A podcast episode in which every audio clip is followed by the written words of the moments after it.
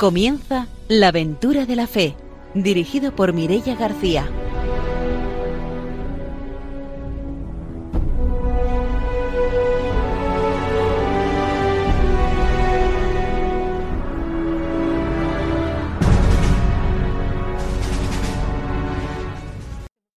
Muy buenas noches desde Radio María. Empezamos un nuevo programa de la aventura de la fe. Ya estamos preparados para mostrarles una nueva aventura misionera.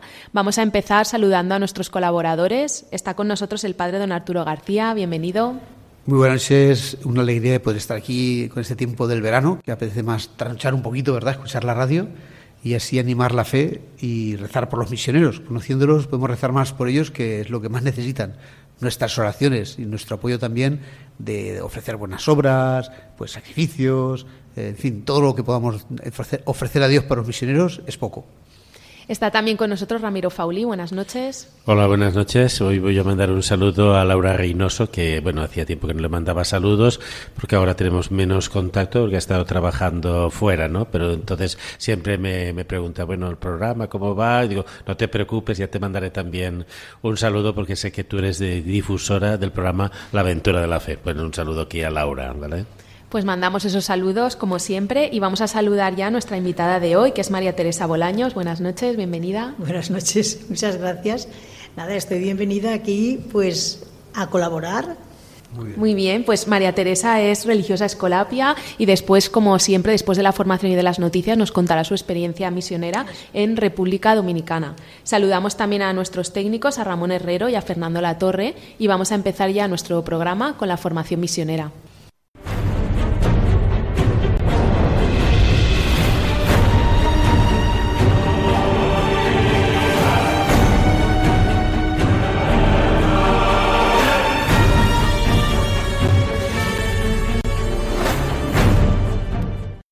El padre don Arturo García nos trae la formación misionera.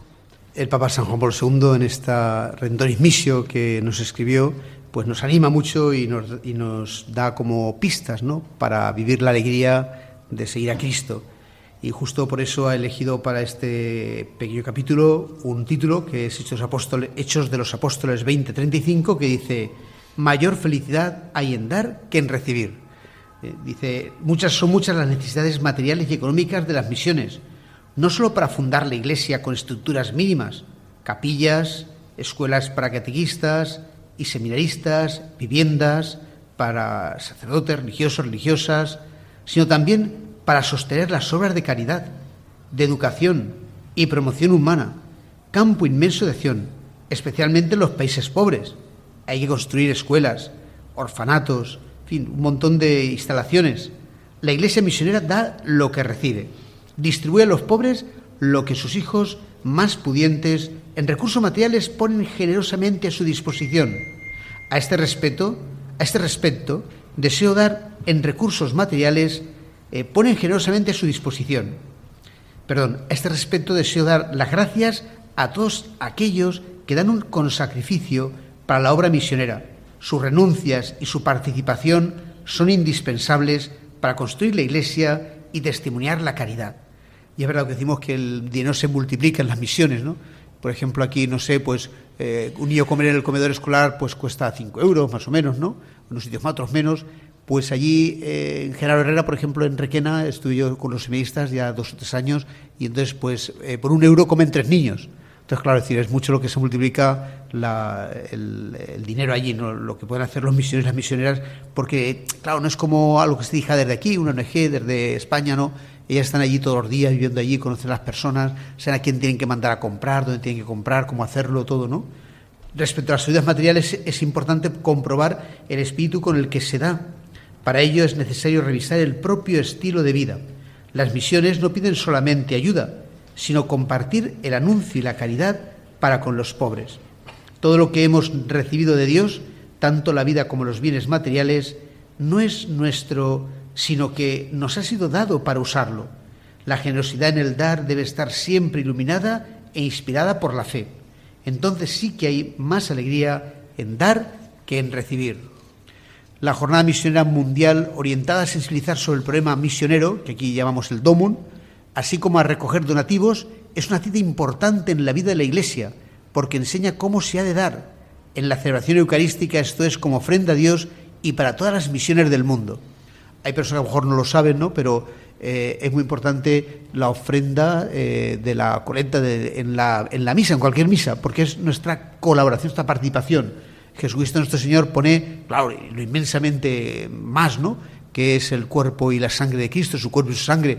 Pero nosotros colaboramos con el pan y el vino que se representan esas ofrendas también, que antiguamente eran pues donativos para, llevaban pan, llevaban vino, llevaban donativos pues para los pobres, para el sacerdote, para tal, pero ahora lo hacemos a través de, la colecta, ¿no? Pues es importante que lo veamos como algo que tiene un sentido eh, también litúrgico, eh, eucarístico, y, luego, por supuesto, pues eso, el poder eh, compartir ¿no? con, con, la, con la iglesia más pobre, que es la iglesia de la, de la misión, está en una alegría muy grande, por eso decía el Papa en este título, hay más alegría en dar que en recibir y podemos tener esa oportunidad y así tener también un tesoro en el cielo con lo que compartimos con los demás, que al fin y al cabo pues eso es amar, ¿no?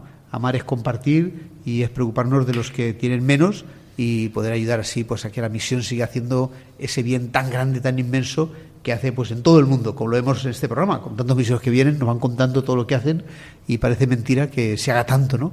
Pues por eso ojalá y podamos siempre también nosotros colaborar con nuestras oraciones, con todo lo que el Domo nos pide, eh, cada, cada año.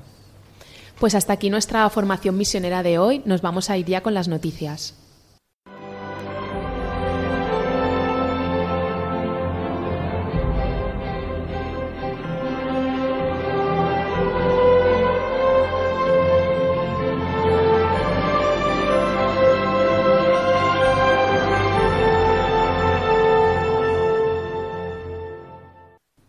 Ramiro Faulí nos trae las noticias misioneras. Bien, dos noticias, una de allá y otra de aquí. Y es la primera sobre el movimiento para aplicar la Laudato Si en el contexto del archipiélago de Fiji, iniciativa de los misioneros de San Columbano salvaguardar la casa común, proteger las nuevas generaciones y la vida misma de la humanidad en el archipiélago de Fiji es en la convicción de los misioneros de San Columbano a través de la Comisión de Justicia y Paz e Integridad de la Creación. Por este proyecto están comprometidos en un movimiento cultural que toma sus principios de esta encíclica y trata de proteger cada una de las zonas que está desarrollada en los pueblos y las islas de este archipiélago y garantizar la supervivencia de las mismas, así como también la calidad de vida de los habitantes de la misma. La labor misionera de los sacerdotes de San Columbano en Fiji se desarrolla también en la línea de la solidaridad con las personas afectadas por el ciclón, con la ayuda también a los más necesitados, una opción preferencial por los pobres, y con el encuentro de aquellos que sufren, propiciando el encuentro de distintas religiones en un ambiente de fraternidad.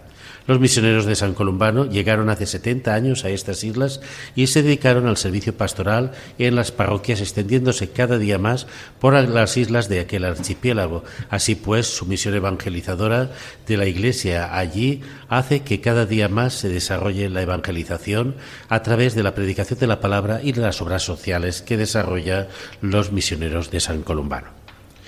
La otra noticia es un llamado a todas aquellas personas que tienen inquietud misionera y aquellas que van a ir a misión porque a partir de el, 18 de septiembre se abre la Escuela de Formación Misionera que está integrada por sacerdotes diocesanos, miembros de congregaciones religiosas y también por laicos. Esta escuela se estructura a través de módulos y está dirigida principalmente a aquellas personas que van a salir a la misión como paso previo donde se genera un ambiente de fraternidad, de compartir la misión, además de los distintos temas de formación. Para los laicos y aquellas personas de congregaciones que no van a salir a la misión pero están interesados en alguno de los módulos de formación misionera, también lo pueden eh, lo pueden realizar a través de los módulos que se desarrollan normalmente semanales. Aquellas personas interesadas pueden eh, contactar con la Escuela de Formación Misionera que se desarrollará del 18 de septiembre al 15 de diciembre y están abiertas las inscripciones. Así pues, todas las personas que tengan esta inquietud misionera pueden participar o bien porque van a salir a la misión o porque van a colaborar aquí en España en alguna de las áreas de misiones. Pues ahora que ya nos hemos puesto al día con las noticias misioneras, nos vamos con la entrevista de hoy.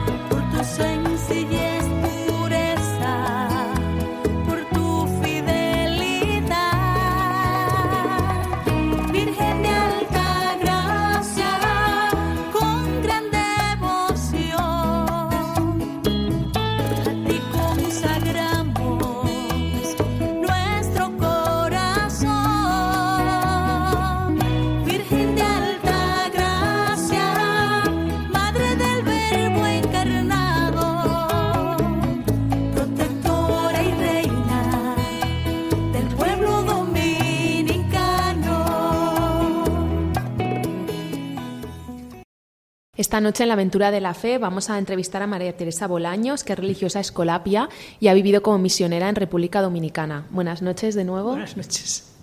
¿Cuánto tiempo estuvo en República Dominicana? Pues estuve 16 años. Y- Y del 98 al 14. Tuve 12 años en la Romana y 4 en la capital, Santo Domingo. ¿Qué proyectos llevan a cabo allí en la misión?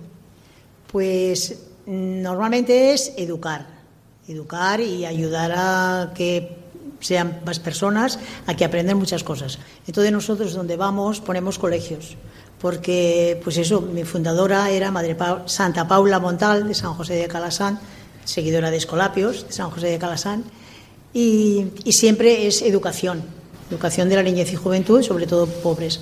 Y el lema de ella era salvar las familias enseñando a las niñas el santo temor de Dios. Eh, temor de Dios no era miedo, sino es el respeto como padre y obediencia filial. Y mm, salvar las familias, pues porque en aquel tiempo, en el siglo XIX, cuando ella estaba, la mujer no era nada más que para coser, para tener hijos y para guisar, y no necesitaba ni escribir, ni leer, ni, ni saber nada. Ella tuvo la suerte de que fue a la parroquia a la catequesis y el párroco les enseñaba a leer y escribir y catecismo. Entonces ella, como tenía amigas que no iban, les enseñaba. Y ahí le surgió la vocación de, de educar. Fundó la primera escuela en Figueras, el año 1829, y después ya se fue extendiendo, porque los mismos alcaldes de las ciudades pues les, se iban al encontrarse con otros alcaldes, oye, en mi pueblo está cambiando la juventud y en mi pueblo han venido unas señoras y entonces decía, ¿por qué no me la mandas? Así surgió un poco la, la expansión de, de las escolapias en, en España. Y después ella era catalana, de Arenys de Mar. Y después, cuando hemos salido ya muchísimos, porque tenemos, estamos en 25 países, cuatro continentes, y siempre mm, hemos puesto, si podemos, hemos puesto colegios.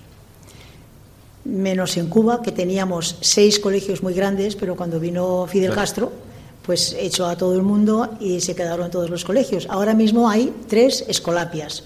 Están muy contentas, no pueden tener colegio, están trabajando en la parroquia, pero están trabajando muy bien porque hacen catequesis, trabajan mucho con la familia, con las mujeres que les enseñan pues, pues a, a escribir, a leer, a, muchas cosas. Entonces ellas están muy contentas, ¿sí?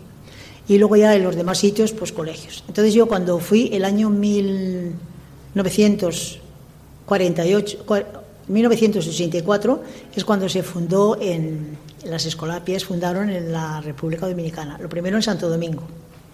Pusimos un parvulario. Y después en la Romana. Y pusimos otro parvulario. En la Romana, que es donde fui yo, yo fui en el 98. Entonces en la Romana mm, fuimos a una parroquia, que era un sacerdote italiano, que pidió a los escolapios que fueran a trabajar a la parroquia. Entonces fuimos escolapias y escolapios. La parroquia estaba muy viva, muy viva. Y allí pusimos nosotros un parvulario. Los escolapios tenían dos colegios. Y mm, yo fui y pues eso, yo sé que la vida del misionero pues es cruz y es resurrección.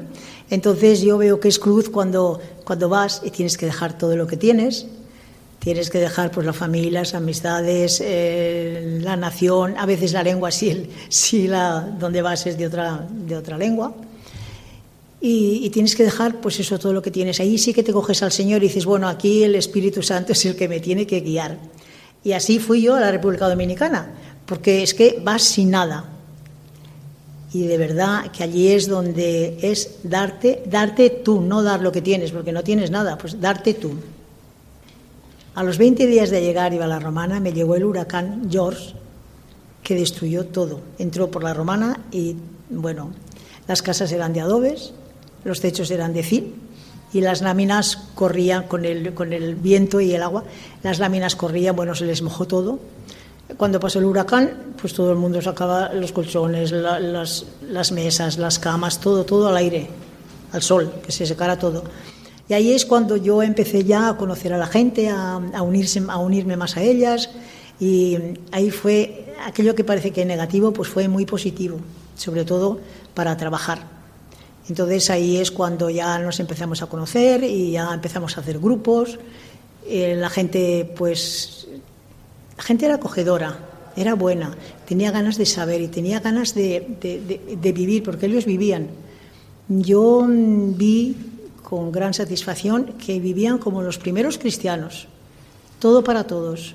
No tenían nada, pero todo para todos. Cuando uno tenía una necesidad, todos le ayudaban. Y tenían la costumbre de que cuando una persona mm, guisaba, pues llevaba un plato bastante bien, a la vecina decía, mira vecina, pruebe mi, mi comida, pruebe mi comida. Era para probar, pero más para ayudarle a, a dar de comer a la familia que tenía la vecina. Y así, así hacían muchos, y sí, dice, menos mal. O sea, se compartían todo. Y sobre todo cuando tenían pues, un entierro o cuando tenían un- una necesidad grande, pues el que tenía cinco eran cinco y el que tenía veinte era veinte y lo daban a la persona que estaba necesitada. Ahí es donde veía yo todo para todos o todos para uno. Era, es muy importante, para mí fue muy positivo. Claro, eso es una buena base para evangelizar, ¿no? Es decir, que tengan esa vida. Entonces ya- ahí claro. es cuando ya empezamos a organizarnos, empezamos a formar grupos, eh, le llamábamos casa de misión, porque nos agrupábamos de 12 o de 15 personas y entonces allí es cuando pues se leía la palabra, se comentaba, se reflexionaba, se cantaba y ahí es donde se vivía muy muy bien y mm, hacíamos salidas también festivas Hacíamos, hacíamos, sí, retiros espirituales, mucho. Y había muchos barrios, entonces yo sí que iba por ahí con los barrios con Vaya, otra compañera. ¿Y salidas a la playa o eso? Salíamos a la calle, ¿A la playa, digo, a lo mejor, o no? ¿A la playa? ¿Si iban también o...? Mira, Mm. en la playa, las playas están privadas. Ah, Hay ¿sí? algunas, sí, en la República Ah, Dominicana las playas, sí, por. Por desgracia, las están cogiendo los hoteles. Ah, claro. Bueno, el primer año que fui yo quisimos hacer ya una fiesta y ir a la playa. Sí, sí. Y sí, fuimos allí a comer. Llevábamos Ah, nosotros la comida. Al año siguiente ya no pudimos ir porque Uy. esa playa no estaba. Anda. La cogen los hoteles. El pueblo, si va a una playa, mm, está muy sucia, está muy, muy mal, muy Ah, mal. O sea claro. que, así como para Sí, sí, poder sí. ir, Sí, en Cuba pasa igual. Sí, sí, sí, sí, sí. Pues ya digo, o sea, muy bien y la gente colaboraba mucho y vivía mucho, mucho. Y sobre todo, a mí me, enseñaron incluso, a ver, la fe de ellos es una fe práctica, una fe, la llevan a, la obra. O sea, mm, escala, la escala, o sea, como decir, la manera de actuar es lo que me ha dicho mi palabra, la palabra de Dios. Yo veo que yo soy como, bueno, ya he aprendido un poco, pero era como más intelectual, era como entender lo que leía y sí que estoy entendiendo lo que, lo que dice la lectura, pero sí, pero ellos es que lo llevan a la práctica. ¿Y algún ejemplo así de algún caso de que te contaran? Sí. Como hacíamos, como hacíamos la lectura y luego reflexionábamos, entonces lo comentaban. Y con una facilidad comentaban, con una sinceridad, con una sencillez, que a nosotros nos Que costaba. como ora- oratorio de San... A mí me sí. costaba muchísimo más. Y sí, pues allí es que pues mataban con, con muchísima facilidad unos a otros. Entonces tenía una señora que le habían matado el hijo hacía dos años. Y la pobre mujer quería perdonar y quería perdonar, pero tenía un, dentro un algo que no, que no. Ay- Ayudarme a rezar para que yo pueda perdonar. Dice, mira, ayudarme a dar gracias a Dios, porque ya puedo perdonar. Ahora ya puedo perdonar, soy libre. Ya el Señor es el que lleva las cosas y ya soy libre. Ayudarme a dar gracias a Dios. Vaya, porque ya conocía ya al asesino, lo conocía. Sí, sí, sí, un- una confianza. Y luego la otra, que eso también, pues como leíamos la lectura, y entonces pues hay una lectura que dice, no retengas el salario de tu servidor, no prestes dinero a usura. Entonces se lee, luego lo comentamos, y una señora dice, ay, dice, yo tengo 15 hijos, y yo estoy dejando cada 100 pesos, me tienen que devolver, o sea, el 20%. Le el Dice, 120. y eso, eso, y la gente, allí no había, en aquel tiempo no había cartillas ni de la seguridad social ni de banco, no. Nada. Entonces el que tenía un poquito de dinero, vecina, usted me puede prestar, y luego le devolvían con, con lo que llevaba. Cuando leyó la señora eso, ay, pues yo que tengo 15 hijos y, y que eso me está ayudando a mantenerlos, pero, pero el Señor no. Pues desde este momento no va a entrar nada bajo este concepto en mi casa. Al cabo de un tiempo nos dice, os tengo que decir que me estoy arreglando sin prestar nada de... O sea, si prestaba era con menos réditos. Claro, ya. con poco interés o ninguno. Sí, sí, exactamente. O, o- o dado. Pues, y yo me estoy, estoy ya saliendo que me puedo, mm, puedo, puedo alimentar a mis hijos sin, sin eso. Entonces, ayudarme a dar gracias. O sea, son cosas que es que lo llevan a la práctica tajante. Y yo, mira, yo lo comenté un día. A veces sabemos que tenemos que tener caridad y que tenemos que respaldar las, las, eh, la espalda del hermano. Y pues esta señora, cuando dijo eso de usura, yo digo, ay, digo, pues esta señora me está dando a mí una, una pista. O sea, yo sé que no tengo que criticar, que no tengo que comentar. Y algunas veces estoy comentando alguna cosa negativa de una hermana y digo, ay, va, pero como es poco, y sigo. O sea, la señora ha tenido una fuerza de voluntad muchísimo más grande. O sea, me está enseñando, pero de esto yo he tenido muchísimos, muchísimos ejemplos. Da la sensación que por un lado teníais lo que es la parte de escuela o colegio y por otro lado teníais una labor de pastoral o de Sí. acompañamiento Sí, sí, sí, en alguna de las comunidades. son, sí, sí, la cosa era esa. ¿Y qué dedicabais la mañana al, al colegio? ¿Por las tardes os reuníais en la comunidad? ¿Había alguna parroquia, alguna casa? Teníamos, teníamos una parroquia. Una parroquia. Es que sabes qué pasa que esa parroquia que digo yo de- del sacerdote escolapio, del sacerdote italiano, pues era como allí estaba la casa de los escolapios y aquí la casa de las escolapias y aquí la parroquia. Entonces colaborábamos todos en la parroquia y con los barrios. Y entonces la gente venía y eran unas, unas liturgias pero muy vivas, muy vivas, sí. Y luego, bueno, yo también iba a dar clase a los escolapios que tenían dos colegios, pero después de las horas de lectivas, pues entonces ya tenía todo, sí. Entonces, Y a veces, a veces íbamos, a veces íbamos a misionar. Yo me acuerdo de haber ido por la calle. Allí les gusta mucho jugar a, las damas, al ajedrez, en la calle, ¿eh? en las aceras, hombres. Y yo presentarme allí y decir, a ver, ¿quién gana? ¿Quién gana? Me miraban con una cara como, bien, como, como de acogida. Y digo, ay, me parece, me parece que, que gana este señor así. Me hacía con ellos y decía, mira, el jueves vamos a tener una celebración en la parroquia a tal hora, os esperamos. Ah, pues, pues iremos, iremos. Y yo no sé si venían todos, pero alguno venía. O sea, quiero decir, es otra manera de, ya no son los, las casas de misión, sino de ir, sí, muy bien. ¿y os organizabais por grupos de mi- misión, por grupos de palabra o Sí, sí, sí, sí, sí, sí, sí, sí, teníamos. las casas también de visita? visitando? Sí, sí, por el barrio. Luego lo que les gustaba mucho era leer en la iglesia a las señoras, pero no sabían leer, o sea que cuando era la liturgia de la Eucaristía, pues bueno, pues entonces también aprovechábamos coger un micro y entonces que aprendieran a leer. Ya, ya puedo leer, porque se me entiende, porque ahora ya ya puedo leer, o sea, eh, es que eran acogedoras, eran mm, de verdad muy sencillas y muy bien Estamos hablando de la, de la actividad pastoral de la parroquia, ¿no? de la parroquia, sí. ¿Y con los padres y, y las madres del colegio y eso también tenéis actividades? Mira, mm, precisamente ahí también quería decir, eh, los padres tienen, tienen unas ganas de que los hijos aprendan, unas ganas de que los hijos eh, sean distintos de lo que son. Entonces, una manera de las que la demostraban es que cuando hacíamos alguna reunión de padres, venían todos, pero todos. Yo había visto aquí a lo mejor pues que sí, pero que una reunión de cursos o una reunión general, pero bueno, allí todos, todos. Y luego, pues en en el, en el colegio les enseñé, les obligábamos a tener uniforme.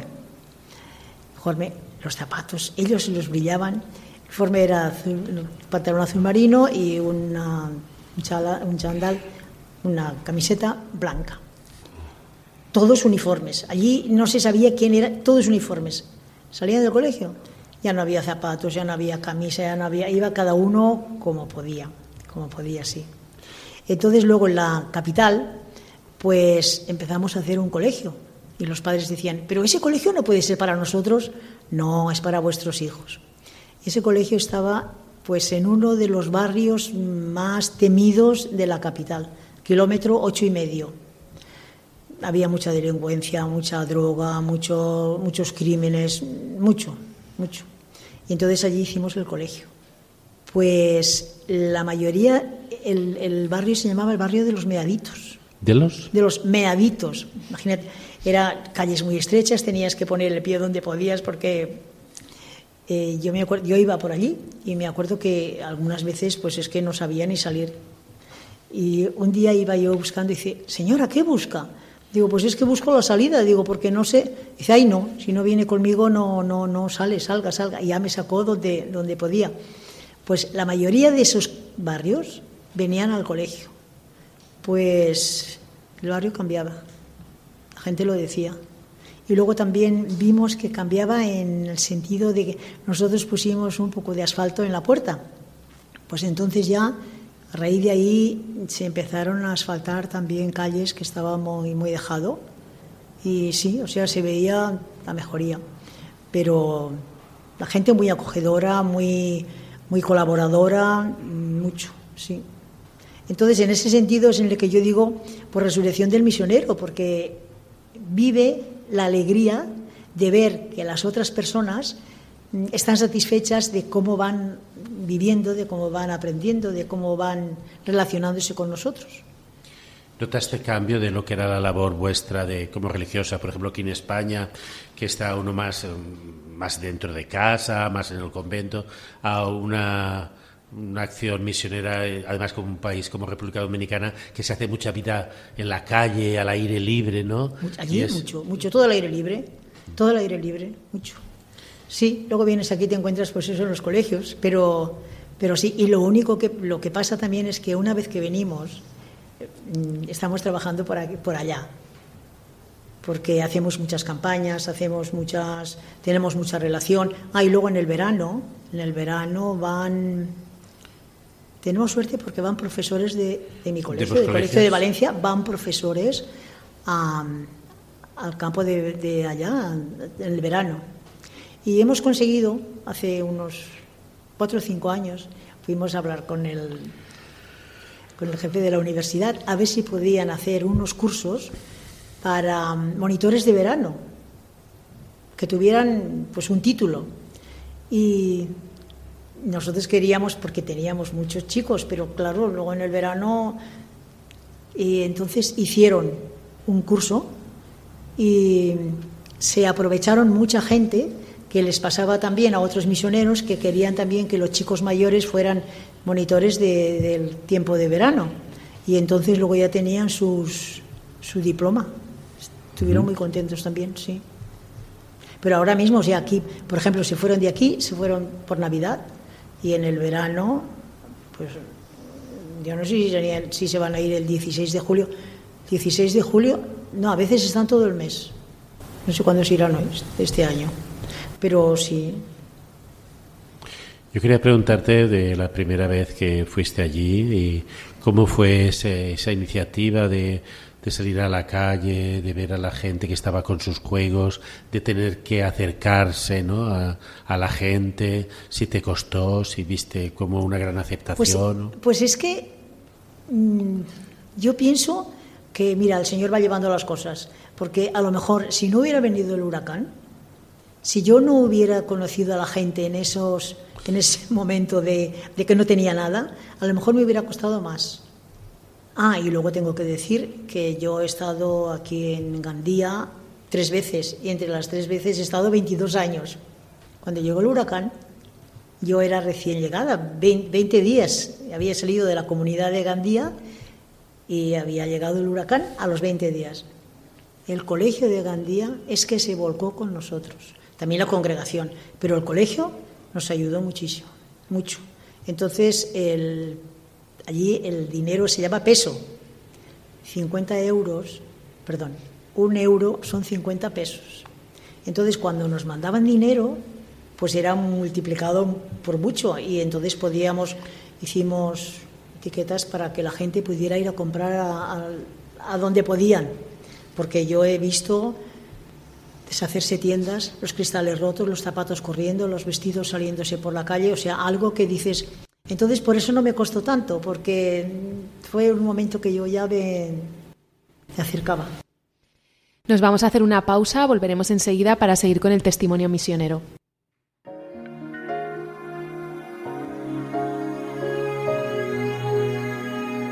Mi pueblo, escúchame será un minuto si tienes que irte. No quiero digas nada, simplemente escucha. Perdona si en un momento te interrumpa. Hoy hace dos mil años fui crucificado. Mi cuerpo escupido y ensangrentado. Llevé todas tus culpas sobre mi costado para darte la vida eterna como un regalo. Y hoy surgen preguntas, ¿por qué no me escuchas? ¿Por qué no me? ¿Por qué no me abrazas? La hipocresía tu mente y dices que me amas.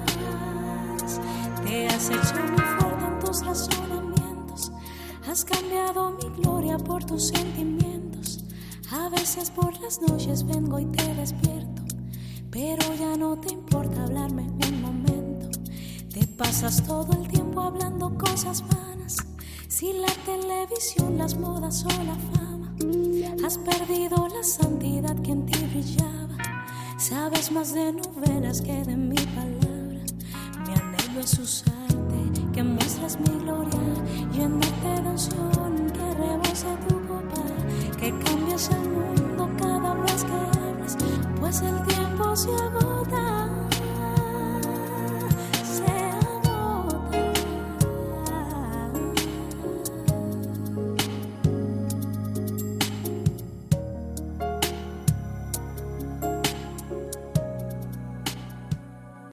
Estamos en la aventura de la fe en Radio María y esta noche estamos conociendo el testimonio de María Teresa Bolaños, que es religiosa escolapia y nos está contando su experiencia misionera en República Dominicana. Antes de la pausa ya nos ha estado contando un poco cómo es la realidad allí, la labor que llevan a cabo a través sobre todo de, de los colegios. Y yo quería hacer una pregunta que hacemos siempre en nuestro programa, porque como estamos en Radio María, siempre nos gusta preguntar sobre la devoción a la Virgen María en ese país, en este caso en República Dominicana. ¿Cómo es? Muy grande. Es la Virgen de la Alta Gracia. Eh, tiene un santuario muy importante en Higüey, que es centro de turista, turístico, pero muy importante. La devoción, bueno, el rosario no se lo pierde nunca y siempre cantan y van a visitar la Virgen a Higüey. Sí, mucho, una devoción grandísima a la Virgen. Es la madre, es la madre nuestra. Es la madre, sí, sí, la tienen mucho. Sí, a mí me gustó también. Usted antes de la pausa ha nombrado lo del huracán, ¿no? Y a mí me llama la atención cómo los misioneros en estos momentos tan dramáticos están ahí como muy cercanos a la gente. ¿Cómo fue la colaboración de, de la Iglesia? Porque a veces, bueno, vienen las llamadas de atención internacionales, hay una gran movida, pero a veces después ya bajan, ¿no? Los esfuerzos de, de la cooperación internacional y queda ahí la Iglesia, ¿no? ¿Cómo queda la Iglesia en estos momentos tan trágicos en la población? En aquel momento la Iglesia hizo lo que pudo. Había tres, tres iglesias importantes. Hizo lo que pudo. Pero es que tampoco había los suficientes medios. Ni el ayuntamiento tenía los suficientes medios. Menos mal que había allí un ingenio de azúcar, que era americano, Estados Unidos. Y estos son los que ayudaron. Pero mira, los árboles por la calle casi no podías pasar. Y la parroquia hizo todo lo que pudo, pero claro, lo que faltaban eran, pues eso, camiones o grúas o lo que sea, y entonces ahí recurrieron ya al, al ingenio, sí. Pero trabajaron mucho, sí. Sí, pero usted sí que ha comentado que eso le permitió salir a la calle y hablar con la gente, ver uh, Eso un poco claro. la Sí, situación, ¿no? sí. Y como de una situación mm, drástica, ellos poco a poco han ido remontando, ¿no? Como... Sí, y luego también mm, fue muy positivo la- el, ponerse de acuerdo, la unión de las parroquias. Eso también fue muy positivo para colaborar en todo lo que necesitaran las personas. Eso también fue muy positivo. Sí, luego ya hemos visto, después de 12 años, yo he visto cómo se iba remontando la gente, incluso las casas ya se hacían bien, el techo bien, o sea, ya, ya, ya estaba cambiando, sí, poco más o menos, con la ayuda de todo el mundo, pero sí. Y la, actividad pastoral que desarrollaban ustedes, porque claro, el clima, digamos, de dominicano es como una pastoral muy abierta, muy alegre, ¿no? De mucho movimiento. Sí, sí, es muy alegre, muy alegre. Las iglesias se llenaban de juventud. En cada iglesia a lo mejor había tres o cuatro bandas de música y en cada misa tocaba una, porque todos querían colaborar. Se celebraba todo, Después de la, de la celebración, pues incluso se hacía también un pisco lápiz. O sea, siempre, siempre la parroquia había. ¿Pero quién? La gente. Hoy te toca a ti, mañana, bueno, a vosotros, mañana os toca a vosotros. O sea, no una persona, pero sí. Y así la gente salía contentísima y colaboraba mucho. Y había bastante movimiento a nivel pastoral. Sí. Grupos de pastoral, grupos de fe. Sí, lo que grupos... es que no se llamaban así también, teníamos, también teníamos alrededor de nuestra parroquia muchísimas iglesias protestantes. Evangélicas, ¿no? Evangélicas. Unas evangélicas, otras de testigos de Jehová, otras eh, adventistas, o sea, sí. Pero sí había, había movimiento apostólico muy grande, pero en todas las iglesias. Ahí luego celebrábamos el Día de la Biblia, todas las iglesias, una Biblia grande en un camión, con altavoces y se iba por las calles cantando, rezando, con la Biblia a la mano. Todo el mundo, aquello era, era, era algo que dices, aquí dirían, eso es folclore. Allí lo vivían de verdad. Aquel día disfrutaban muchísimo. ¿Y tienen buena relación entre todas las iglesias? Sí, sí. Sí, sí, sí, sí, sí, sí. Y luego el día de la vida consagrada, el día 2 de, de febrero, pues también se celebraba mucho y había muchas congregaciones. Entonces, cuando hacíamos la, la reunión que teníamos, pues luego ya se celebraba la Eucaristía. Entonces allí decían que cada congregación diera testimonio de cómo era su, su vocación, y su carisma. y su tal, ¿no? Y entonces allí estaba todo el pueblo y sí, era también muy importante. O sea, había mucha comunicación, había mucha vida, las cosas como vida mucha vida, que, que sí, que entonces gozas y dices, oye, vale la pena, vale la pena. Y luego ellos saben que también estás a su lado, que cuando tienen una necesidad acuden a ti. Y después, eh, cuando ha regresado a España, eh, lo que es el apoyo a las misiones, porque ha hablado antes de la colaboración de los profesores, de cuando fue el huracán que el colegio se volcó. ¿Cómo se organiza aquí las ayudas a.? a nosotros hacemos campañas en los colegios, nosotros hacemos campañas. La tienen ya. En este- todos los colegios, en todos los colegios, sí, hacemos. Por ejemplo, ahora hace poco se ha hecho la campaña de la República Dominicana. Luego la campaña de, Perú. Mm. Luego la campaña de Chile. O sea, quiero decir, se les ayuda a las misiones. Bueno, donde nosotros tenemos colegios, eso es verdad, ¿no? Pero sí, mucho, mucho, no los olvidamos, ¿no? ¿Y les hablan a los alumnos de los proyectos que tienen, de las misiones que, tienen? Los nuestros sí, incluso el, AMPA, sí, sí, lo sabe todo el mundo, o sea, sí, sí, sí. También es verdad que mi colegio, estoy en Valencia, es muy colaborador y muy, muy preocupado por la vida de la fe. ¿Y la relación de los distintos profesores que hay, por ejemplo, aquí con profesores que estén en las misiones o que colaboren en proyectos? ¿Tienen? Sí, esto, pero esto de verano, o sea, lo que pasa es que durante todo el curso se está trabajando para luego poder llevar cosas, material, eh, proyectos para que se realicen allá. Sí, sí, se tiene preocupación, sí. Y ya digo, ya no solamente es la preocupación, es que hay, los maestros se apuntan. Porque ustedes tienen también, eh, a través de la familia Escolapia, hay también laicos que son profesores y eso, que colaboran con el carisma, Son todos estos laicos, lo que yo estoy diciendo son laicos, sí, sí, sí, sí. Y tienen reuniones de formación con ellos, sí. Sí, de eso sí que se tiene mucha formación, porque nosotros queremos que, que sigan, que mantengan, que practiquen, que, que den importancia al carisma, que es la educación entonces, eh, ahí se reúnen muchas veces al año, por ejemplo, pues primero los, los directores, luego los de pastoral, luego, y luego también los que ya llevan tres años, pues entonces una reunión para enseñar el carisma, pero una reunión que a lo mejor es de una semana, ¿eh? o sea que están, sí, no, no, eso se practica mucho, ¿eh? se mantiene mucho, sí, y corresponden, ¿eh? ¿Usted ahora está dedicada a, la vida comunitaria o también participa en alguna parroquia, participa en alguna actividad del colegio? Pues eh, estoy en el colegio.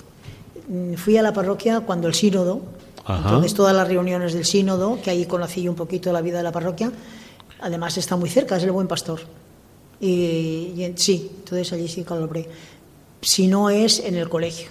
Y lo que nosotros tenemos es el colegio, pero luego tenemos mm, lo que se llama SEDBIES. No sé si lo habéis oído alguna vez o no. SEDBIES pues está trabajando de una manera social muy buena. La directora es una escolapia y está allí muy cerca del colegio. ¿Que es como una ONG? No, no.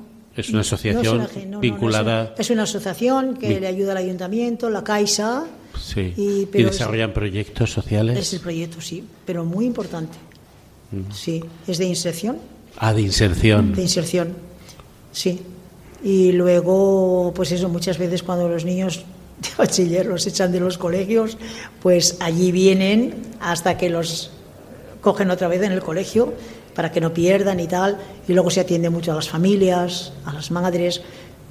Vienen a lo mejor que no saben dónde tienen que, lo que tienen que hacer o los papeles y todo eso, pues allí les, les ayudan porque tienen pues abogados, tienen psicólogos, tienen, o sea, y, sí. Y luego hay gente voluntaria, profesores míos que van allí, bueno, míos digo porque del colegio, y luego yo soy la portera del, de, de sí, sí. Ah, de, usted es la, es la que está allí. Sí, yo, de portera, de portera. Bien, pero la directora es una, unas otras ya, Pero eso también le permitirá un contacto con una población, ¿no? Claro. Muy, muy, muy interesante, ¿no? Ese contacto con... ¿Qué perfil de personas? Con los chicos, sí, sí. ¿Que son chicos que van a, de, hacer cursos o algo? Es que, a ver, los chicos, por ejemplo, por ejemplo, los de cuarto de la ESO, que no han aprobado, ya tienen 15, 16 años, sí. ¿Qué hacen en la vida? No se pueden, no pueden hacer nada porque no tienen ningún título de nada. Entonces lo que hacen es ir allí, se hacen clase durante todo un año, todos los días, y cuando acaban, entonces ya tienen como un diploma. Y ahora se pueden poner, pues no sé si eso les servirá como para barrendero, pero por lo menos ya tienen algo donde poder colocarse, porque como siempre exigen títulos, pues eso. Y luego, mm, por la tarde también, eh, los niños que necesitan ayuda para hacer la tarea y todo eso, pues también van. Apoyo educativo. Tienen gente voluntaria que los tienen grupos de, de, tres o de cuatro, tiene su profesor, sí. Y luego los dan de merendar también. Eh, está, está muy bien. No lo sé explicar mucho, pero está muy bien. ¿eh? y, eso se hace con mucho voluntariado, ¿no? Sí. ¿Que son de los mismos colegios el voluntariado? Sí, sí, el voluntariado es esto, pero luego para la cosa fuerte, que es lo que digo, pues eso tienen psicólogos, tienen, tienen, tienen abogados incluso para, para ayudar a la gente. Eh, usted ha dicho que están extendidos por los cuatro continentes, ¿no? ¿Sí? Por, cuatro continentes. ¿Y a nivel de vocaciones? A nivel de vocaciones en España tenemos muchas en la India, en, la Senegal, en Filipinas, sí. O sea, pero muchas, ¿eh? Pero nosotros no tenemos ninguna. ¿Y no hay eh, eh, personas del Senegal o de la India que vengan a España, de aquí? Eh? Bueno, están aprendiendo mucho castellano por si acaso. Muy bien, sí. Sí, sí, sí, No, porque la configuración de, de, lo que es la Iglesia a nivel internacional o a nivel mundial está cambiando, a nivel universal, ¿no? Pues Antes era España la que proveía de, vocaciones y ahora son otros países, ¿no?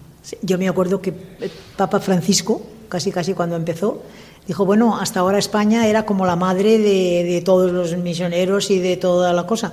Dice, pero ahora ya se tiene que ir mentalizando que son ellos los que tienen que venir a ayudar a, España. A mí se me quedó eso muy grabado y cada vez se va viendo más, más claro.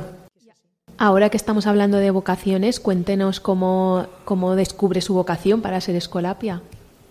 Bueno, pues mm, es muy sencillo. Yo desde pequeña, yo soy de un pueblo muy pequeño, pero tuvimos la suerte de que vino un sacerdote recién salido del seminario, muy joven y muy, muy bien, y estuvo dos años. Pero vino otro, recién salido del seminario igual, muy joven, y pues entre los dos hicieron ahí su tarea. Y a la juventud les hizo mucho bien. De chicos no entró ningún sacerdote, pero de religiosas, pues por lo menos 10 o 12. Angélicas, muchas. Yo Escolapia, otra del Sagrado Corazón, otra, o sea, de distintas, sí. Bueno, pues entonces ahí yo no conocía ninguna monja. Y ahí me entró a mí como la cosa de, seguir a Jesús, de consagrarme a Jesús, de, de consagrarme a Jesús. Y entonces, pues, que tendría yo unos 13 o 14 años. Y, en mi familia, mm, pues quisieron mantener mi, idea, ¿sí? Y me llevaron la ariza, que había unas monjas del amor, del, amor divino, pero no me gustaron. me volví otra vez. Pero bueno, estaba con un tío, o sea, no estaba viviendo con ellas, sino para que las conociera. Y me volví a mi pueblo otra vez. Entonces luego fui a Barcelona y conocí a las escolapias. Y allí es donde yo tenía otra amiga, y allí es donde la amiga y yo íbamos a misa. Y las escolapias dijeron, estas, nos, vieron, y sí, a raíz de eso, pues ya nos hicimos amigas y tal. Entonces, pues nos acogieron, estoy segurísima que perdieron el tiempo, pero no es perder el tiempo, sino que es ganarlo, que un poco es lo que nos pasa ahora, que no tenemos tiempo de, de escuchar o de atender a la juventud porque vamos tan, tan, tan cogidas y, entonces, pues ya me decidí ser escolapia. Luego supe que mientras esta monja escolapia estaba con nosotros, otras dos le hacían lo que ella tenía que hacer, porque tenía internas y ella tenía su horario, pues las otras le ayudaban. Y eso a mí me gustó muchísimo. Entonces, nada, ya entré en, en, en Masnou, que es de la costa catalana, y ya me ha tocado ir a muchos sitios estaba en Roma estudiando, o sea, sí. Pero si os cuento cómo salí yo de la República Dominicana, pues yo estaba, mm, pero muy bien, muy bien. Y contenta. Y además es que, a ver, yo quería a la gente, pero yo me sentía también querida. O sea, estaba. Eh, me llama la provincial y me dice, no, viene ella y dice, tú tienes aquí más jóvenes que yo en toda España.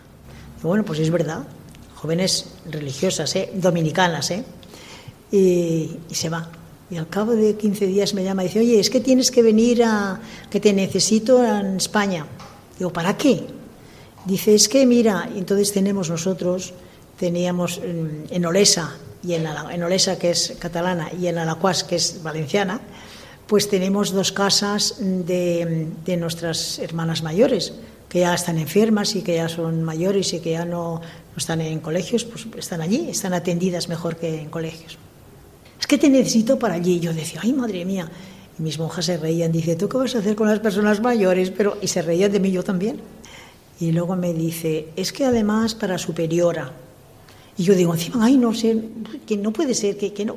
Bueno, yo estaba, y en aquel momento estaba, hasta que vino un jesuita que yo había hecho ejercicios con él, ejercicios espirituales, y era el director de una monja. Y mientras la monja se le fue a hacer un café, digo, oye, mira, yo quería hablar contigo. Digo, es que mira lo que me pasa, es que estoy, estaba rabiosa. Rabiosa porque no, no, es, que, no es que no obedeciera, pero es que, bueno, total, que, que digo, mira, ¿qué te pasa? Digo, mira, digo, es que resulta que, que me llaman para allá, para. Pero es que, bueno, ¿y qué? Pero es que además es de superiora, es que... Y entonces se ve que me aguantó tanto que dice, a ver, ¿tú por quién saliste de tu casa? Digo, por Dios. ¿Y tú? ¿Por quién estás en el convento? Digo, por Dios. Dice, ¿y si Dios te pide ahora que vayas a Olesa? Sí, pero, pero ¿y de superiora? ¿Y si Dios te pide que vayas a Olesa y de superiora? ¿Tú qué le tienes que decir a Dios? Tragué saliva, tenía la capilla cerca, me fui y dije al Señor, mira, si tengo que reír, reiré. Si tengo que llorar, lloraré. Pero tú tienes que venir conmigo. Tienes que venir conmigo. Tú vas delante de mí. Y yo diría que esas palabras del jesuita fueron de Dios. Porque a mí me entró una tranquilidad, una serenidad. A mí me costaba salir, pero no me costó salir. A mí me costaba llegar, además no conocía a muchas mayores. Pues yo llegué, estuve bien, me acogieron bien, yo también bien. Pero al año me dice la provincial. Es que ahora la superiora de Alacuas se tiene que ir a Colombia, tienes que ir tú. Donde quieras. Es que el Señor va conmigo. No, no, no, yo no tengo ningún inconveniente donde quieras. Estoy un año en Alacuas. y me dice, oye, es que ya ha venido la de Colombia, tendrías que volver otra vez a Olesa. Pero donde quieras, pero si es que no pasa nada, el Señor viene conmigo, o sea que tú tranquila. Y estuve otros dos años en Olesa. Oye, es que ahora tendrías que ir a Gandía. Digo, bueno, pues vamos a Gandía, era la tercera vez ya. Digo, nunca tres, las tres, nunca tres veces fueron buenas, pero bueno, pero yo, el Señor viene conmigo. Bueno, pues, pues ya está. Y de Gandía me vine aquí. Pero salí de, de allá, que fue como una paz y una tranquilidad, si no me hubiera costado muchísimo. Y ahora mismo aquí nos hablamos y nos llamamos y me cuentan sus cosas y sí. Pues llegamos ya al final de nuestro programa de hoy, de la aventura de la fe. Muchas gracias, María Teresa, por haber estado con nosotros esta noche. Despedimos a nuestra invitada, despedimos también a nuestros colaboradores y les recordamos que en la aventura de la fe volveremos dentro de 15 días. Mientras tanto, pueden contactar con nosotros a través del correo electrónico laventuradelafe.es y también nos pueden encontrar en las redes sociales, en Twitter y en Facebook. Buenas noches.